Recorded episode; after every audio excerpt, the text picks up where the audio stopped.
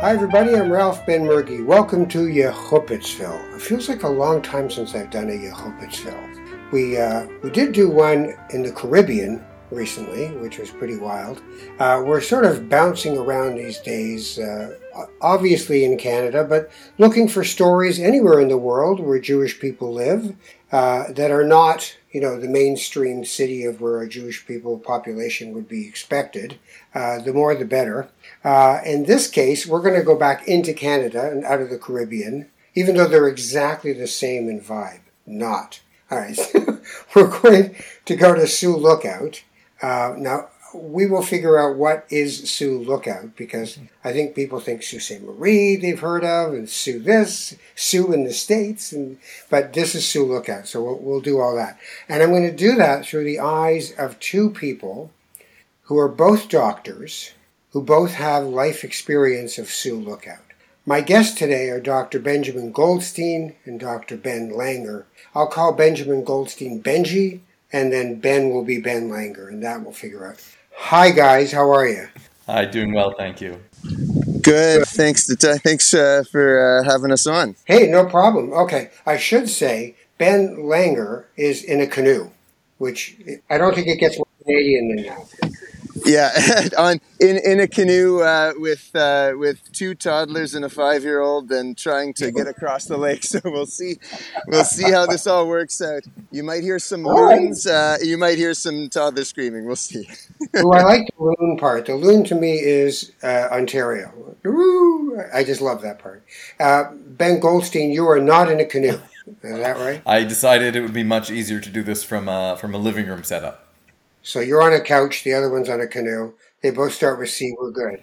And I'm in Moncton, New Brunswick. And we actually did a show about Jewish life in Moncton, New Brunswick, way at the beginning of Yehupitzville. So everything's going full circle. All right, Dr. Goldstein, please tell me what is your relationship to Sioux Lookout? My relationship to Sioux Lookout was incidental. I um, I was doing I was I'm I'm not from Canada originally. I I grew up in Israel and I was doing medical school, and I was looking for somewhere remote that would really push my um, my ability to do medicine, push me to the extreme of what I was comfortable with. And my wife and I, because uh, I couldn't have made any decisions without her, went to a recruitment fair, and we sort of shopped around, and Sioux Lookout caught our attention. So we came up to a site visit. We fell in love with the place. I fell in love with the medicine here, and I moved up here in. We moved up in 2000. And, 16. At the time, we were not quite the first Jews in town, but the first sort of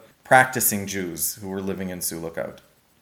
Wow. Okay, so there's a lot in there. But part of it would be what is it that caught your attention? What made you think, oh, that would be interesting? Yeah. So rural rural family medicine, especially in Canada, I think, but maybe anywhere, um, is different medicine. It's nothing that any of us were, or in my opinion, nothing any of us were trained for in medical school. Uh, we don't have, you know, the same support networks you do in the city. We don't have tertiary care centers nearby. We don't have specialists. Uh, sometimes both Ben and I have spent some time traveling up to First Nation reserves, where literally there could be no doctor, or you could be the only doctor in a fly-in community, and you've got no choice but to figure out how to do everything because it's you or nothing. And as a graduating resident, you sort of have a little bit of comfort with certain things. And when you're tossed into, I guess, the deep end, um, you you've got to learn a lot and learn it quickly. It means getting more comfortable with something specialists might do normally. It means getting more comfortable with very sick patients, getting more comfortable with more medical procedures, and you know, and you've got to do it because not a lot of doctors are willing to. And if you're not willing to take that leap and learn all that stuff, then there's literally no one else here to practice medicine sometimes. Yeah, all right. Uh, now, Ben Langer has been paddling the entire time we've been talking, so uh, we'll see if he can paddle and talk at the same time. Uh, sure. all right, so uh, talk to me about Sioux Lookout. Why Sioux yeah. Lookout? So I, I actually heard uh, there was a thriving Jewish community. Uh, there a guy named Benji Goldstein who made uh, incredible challah and did things even like uh, Tu B'Shvat seders and all sorts of cool. No, I was actually planning to do to do r- uh, rural and remote indigenous medicine from uh, from the time I was in medical school. Um, and Sioux Lookout is kind of the premier place uh, for that, for learning how to do that, and for doing it in Ontario. And and uh, it, you know, I was I was uh, really excited to, to be able to live live here and provide that service. Uh, and ben, I mean, Benji really summarized the, the, the type of medicine and the kinds of things you may be called upon uh, to do, and the kinds of problem solving that you have to do on a on a daily basis. And and uh, it's it's exciting. It's very it can be very heavy, um, but you know you you go out and you you do long, long hours of very difficult uh, technical and emotional medicine, but then you come home and and you hop in a canoe and paddle across the lake. So it's a, it's it's a, a bit of an extreme balance, but it's a balance. yeah, yeah. Well put for a guy paddling. I must say, I'm very impressed. Um, so let's talk a little bit about what it is to be Jewish and to think, oh, I think I'd like to go live in Sioux Lookout. Uh, we'll start with Ben Goldstein. What, what for you? Was that a consideration? Did you think, well, how am I going to? What happens to me this way? It, it, was huge. Uh, I grew up, like I said, I grew up in Israel, and then I, I, was born in Montreal, grew up in Israel, and then moved back to Montreal for for education uh, for my undergrad and medical school. And I had a very close connection with uh, with my Jewish community, both in Israel and in Montreal. And when I told my rabbi that we were coming up to Lookout, he made a face something like this. But there are no Jews there, and, and and it was true. And there were massive things like for the high holidays, we would leave town every year. We'd either go to Montreal or to Israel. And um, Ben Langer mentioned that I, uh, you know, I would do Tu B'Shvat every year, which I did. We'd celebrate Shavuot also in Sioux Lookout. But Passover, we were back in Montreal. Purim, we were until COVID hit we were always back in Montreal, and we had to figure out how to negotiate that. There wasn't, we couldn't have a thriving Jewish life in Sioux Lookout the way we would have liked. So we had to build a community around us and decide when we couldn't build a community around us and when we, you know, when we would travel back to the city to celebrate certain things. Um, but Ben sort of made a joke about it, but it was true. You know, we moved into town, there were almost no Jews here, and then about a year, a year and a half later, Ben and his wife moved in next door. Uh, I remember they actually arrived in town while we were in Israel, and we came back to greet them, I think, with a challah and some olive oil from Israel, uh, welcoming them to the neighborhood. And like, what were the chances that we moved to a town without Jews, and the person who moves in next door happens to be Jewish, and his father happens to be mohel, which was a whole other story so we figured out how to what we could do. Not here. not only not only Jewish but Reconstructionist. yes, so yeah. that, that is also true. We attend we we are part of the Reconstructionist community in Montreal, and we were very close with that community. Yeah. And so we figured out how we could bring Judaism into Sioux Lookout, share our culture with other people in many ways, and when we had to leave town because there were things that we just couldn't observe here. Hmm. And so for Ben Langer, what are the odds? Like, did you know you were moving in beside the one of the only other Jews in the whole area?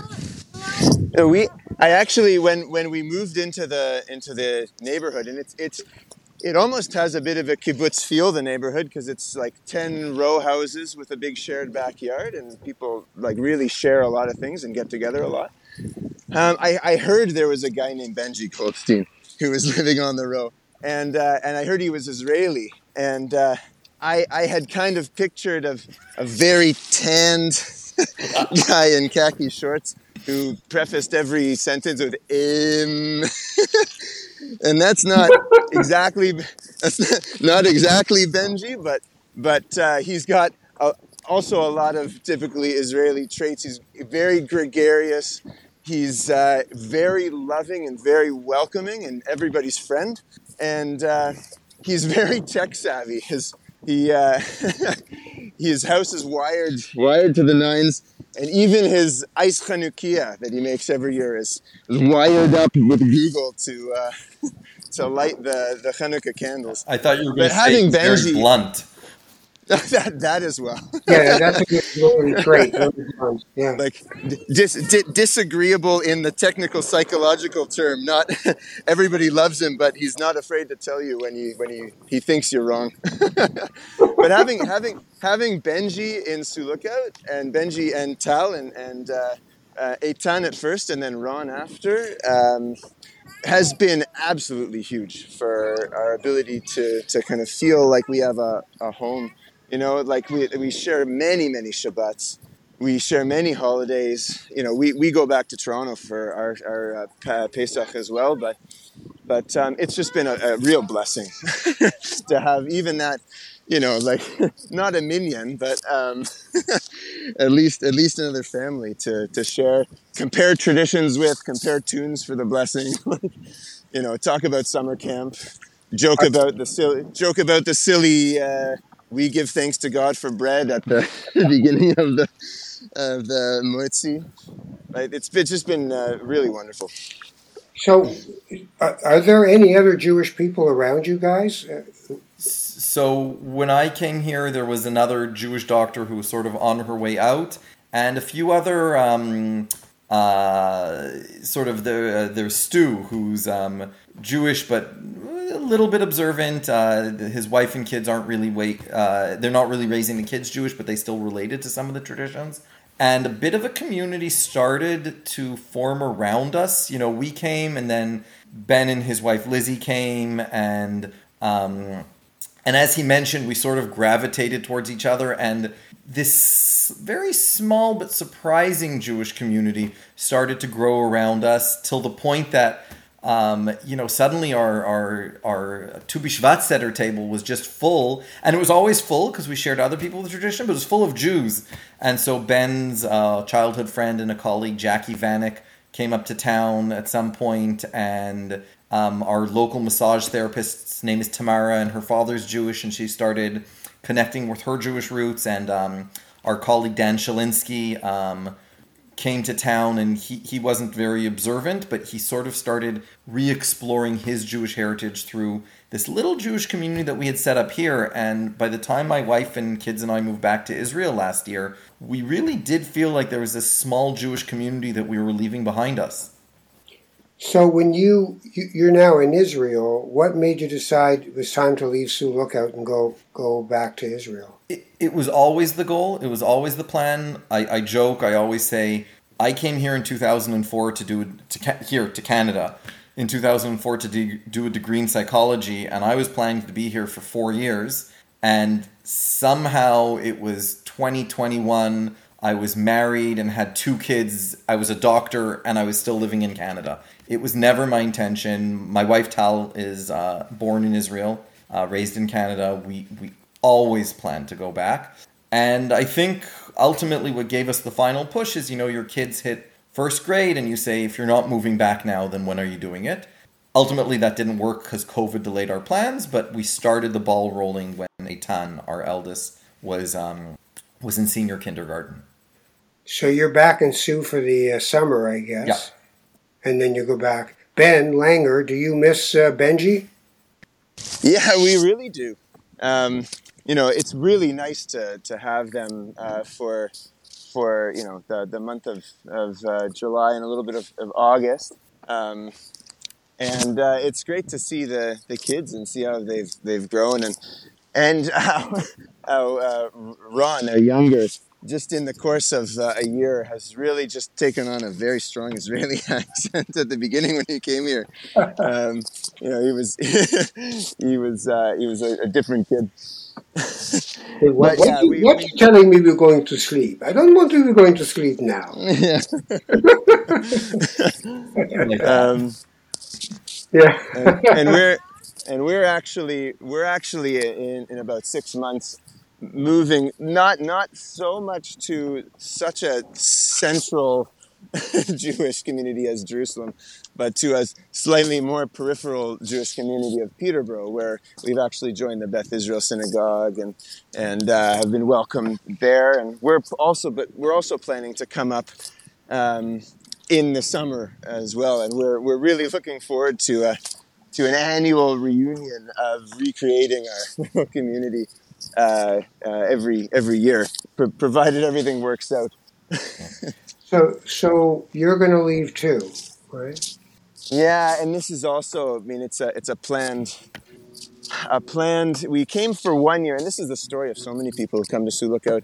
We came for one year and maybe if if things you know if things were really great for two and uh, now we're approaching five years and uh, and there you know we we toyed with staying longer but certain things changed with family. My my dad's dad died in February. Bernie Langer who was a surgeon and uh, was in the news a little. My my mom's mom died uh, just this past month. And and uh, you know you start to think about being closer to family. And my family's in toronto and lizzie's my, my wife lizzie's family's in toronto. And this is one of the the things go in cycles in a place like sioux lookout there are some lifers but uh, but there's also a lot of turnover and and a lot of hellos and a lot of goodbyes and uh, it, it can be the nature the nature of being up here you know in this in the in the big backyard i was talking about where there are uh, about I think eight eight uh, semi-detached units. Um, I think we're the only people after five years still living in the in the spot. So it's um, it's a place with a lot of flux, um, but because of that, also a place where where uh, so many people have been a part of over so long that you can almost not um, not go to go to a place, a dinner party, uh, anywhere without meeting someone who at least has some connection to Sioux Lookout somehow. I remember Benji, uh, you you could tell this story, but I think your your uh, wife Tal was on the beach in Mexico and overheard people talking about Lookout. it, it was it was funnier than that. I was we were by the pool in Mexico and I was chatting with someone who turned out used to live in Lookout. Like, what are the chances you're off in Mexico? of bumping into another Canadian, never mind someone from Lookout. And at that exact same moment, my wife was in the pool with someone who had used to live in Lookout. And we came out of the, like, she got out of the pool. And I was like, You won't believe this. And she's like, You won't believe this. And we are like, Oh, they must just be together. And it turned out that, um, actually, they didn't know each other. It was just a coincidence that there were these two people from Sioux Lookout uh, with us in Mexico at the same time. So Benji, let me ask you, uh, Goldstein. Um, I've got a lawnmower going at the next cottage, by the way. Uh, let me ask you, um, what has Sioux Lookout given to you as a Jewish person? Yeah, that's such a great question. And at first, we came up here and we thought that it was going to be hard, and we thought that it would cause challenges raising Jew- Jewish children. And and we learned a lot about that and how it wasn't true. There were definitely gaps and things I couldn't teach my children, but it forced me to solidify that Jewish identity and to work extra hard to solidify it in my children. Uh, part of the reason that Eitan's name is Eitan, I don't know if you know the Johnny Cash song, The Boy Named Sue, uh, but the idea was he had to fight for his identity because every time he tells someone his name, he then has to explain his identity. Um, and, it was that, it was it, I had to learn a bit about some Jewish traditions. Uh, I had to learn to bake a challah, which I had never done before. No kosher bakery around here, and it came it became an every Friday thing. I had to learn a little bit around the holidays. I ended up becoming my brother jokes. He wanted to edit um, the Lookout Wikipedia page to say something about the de facto leader of the Jewish community in Lookout as Dr. Benjamin Goldstein. But but it sort of we joke, but it sort of was that I did sort of migrate into this de facto like you have a question about Judaism, you come to Benji. Benji hosts the big Shavuot party every year. We ask him questions about Shavuot and about Judaism. And in turn, I had to go out and learn some of that stuff because I might have had some, I'm, I not might have, I for sure had certain knowledge gaps around certain things.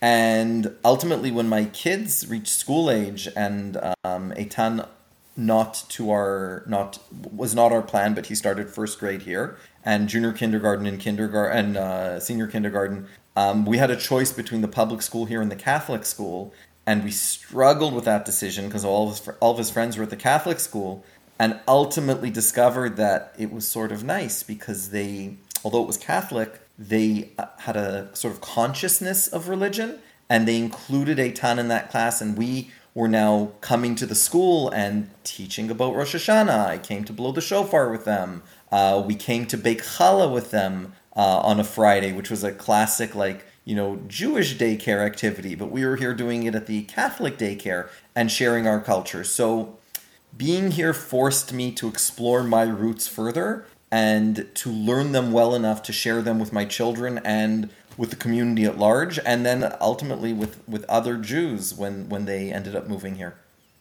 And uh, Ben Langer, tell me, how has living in Sioux Lookout affected your sense of being Jewish?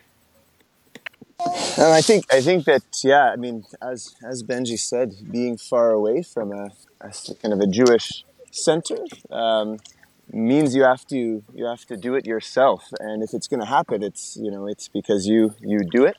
And um, and you know it's been wonderful to have have some company in that as well.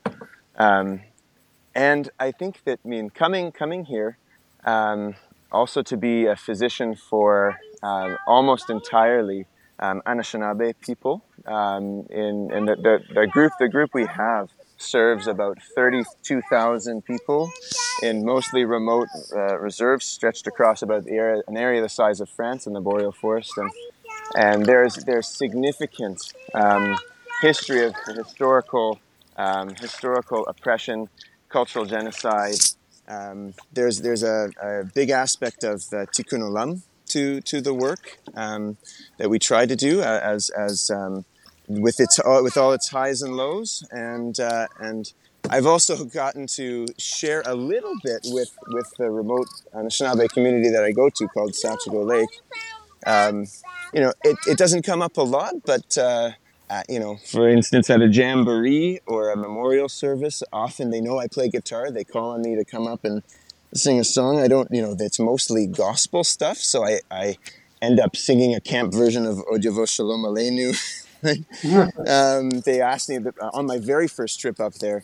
They uh, they had a fish fry, and they asked me to say the uh, grace and I, I don't really know how to say grace because the community um, skews a little bit, um, skews uh, mostly um, Christian. There's Pentecostal and Anglican church up there in Sachigo. Um, and so I kind of made up a Hebrew prayer. I said, uh, I think I said Hamotzi uh, Dag uh, Mehayam or, or, something, or Agam, and nobody knew. But um, but there's there's been a significant aspect of, of that as well, and and uh, I, I, think that you know viewing Jewishness as a set of values as well, it, it has it has been um, good to, to do that. We, we're uh, we're actually um, just arriving at the other side of the lake, and I'm going to have to help everybody get out safely.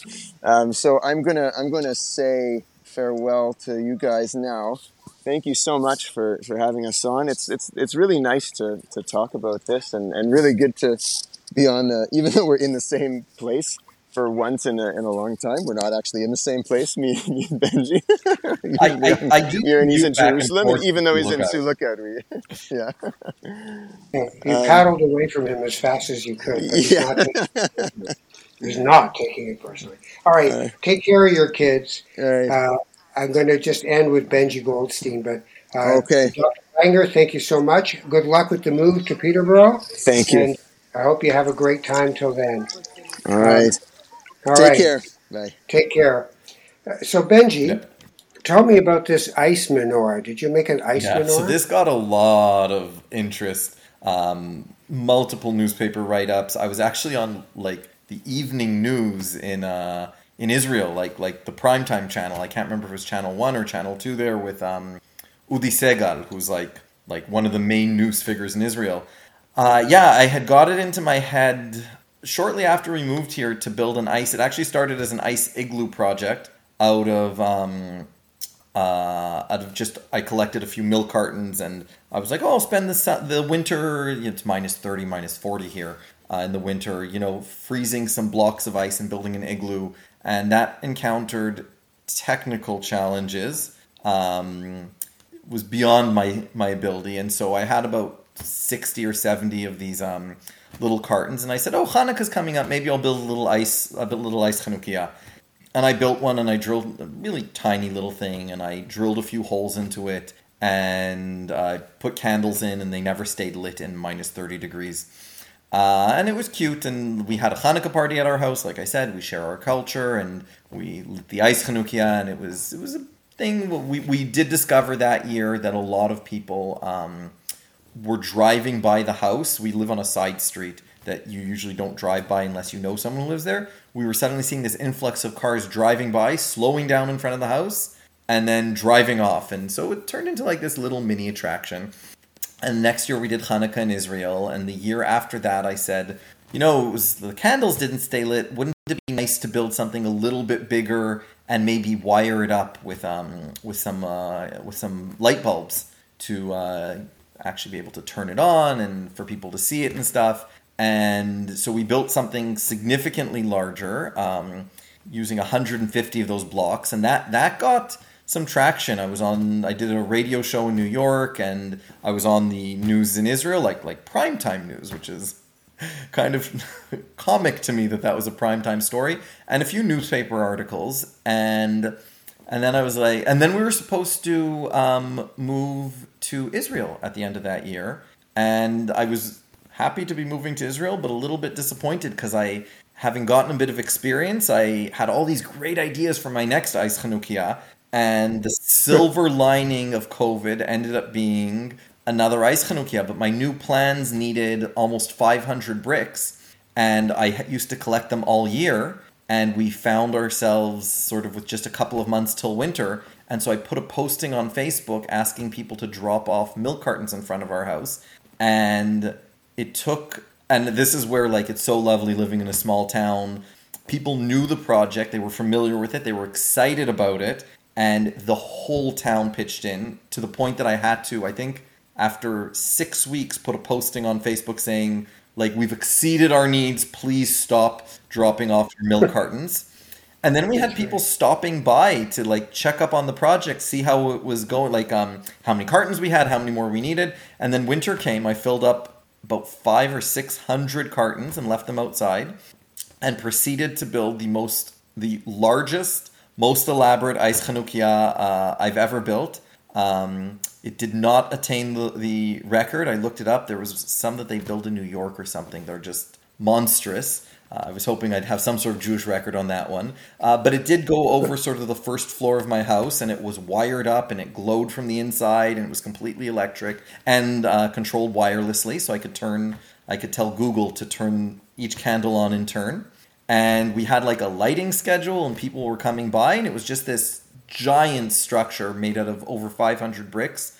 And that year, people were actually coming by at the hour that the candles were supposed to turn on or the whole thing lit up to see the whole thing light up and right. that was the year that we um, i was sitting with my son in in the living room and and there were these there were, i was like is there lightning outside and it was no it was just people walking by taking pictures with their flashes and stuff and it turned wow. into this huge community project almost that people took a huge interest in and again a few news articles and uh, really got some notes. Yeah, you know, it's like what people do around Christmas is everybody drives to the house that has all the Christmas stuff. So you were doing the Jewish thing, and you know, both of you, uh, listening to both of you talk, you in ways were ambassadors about what it is to be oh, Jewish. 100%. And, and, there's the responsibility yeah. of that. Yeah, and the community really took an interest in it. We had one per this really touched us actually. This one woman on the first night of Hanukkah when the whole thing was ready and you know it was always a struggle, will I be done on time? Uh, someone who we didn't know rang our doorbell and had a little box of Hanukkah gelt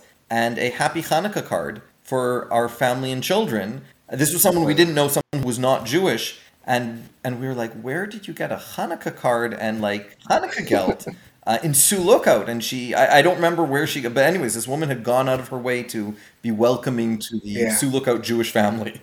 Fantastic. Well, listen, uh, I, I, really appreciate you spending the time, and uh, Dr. Langer as well.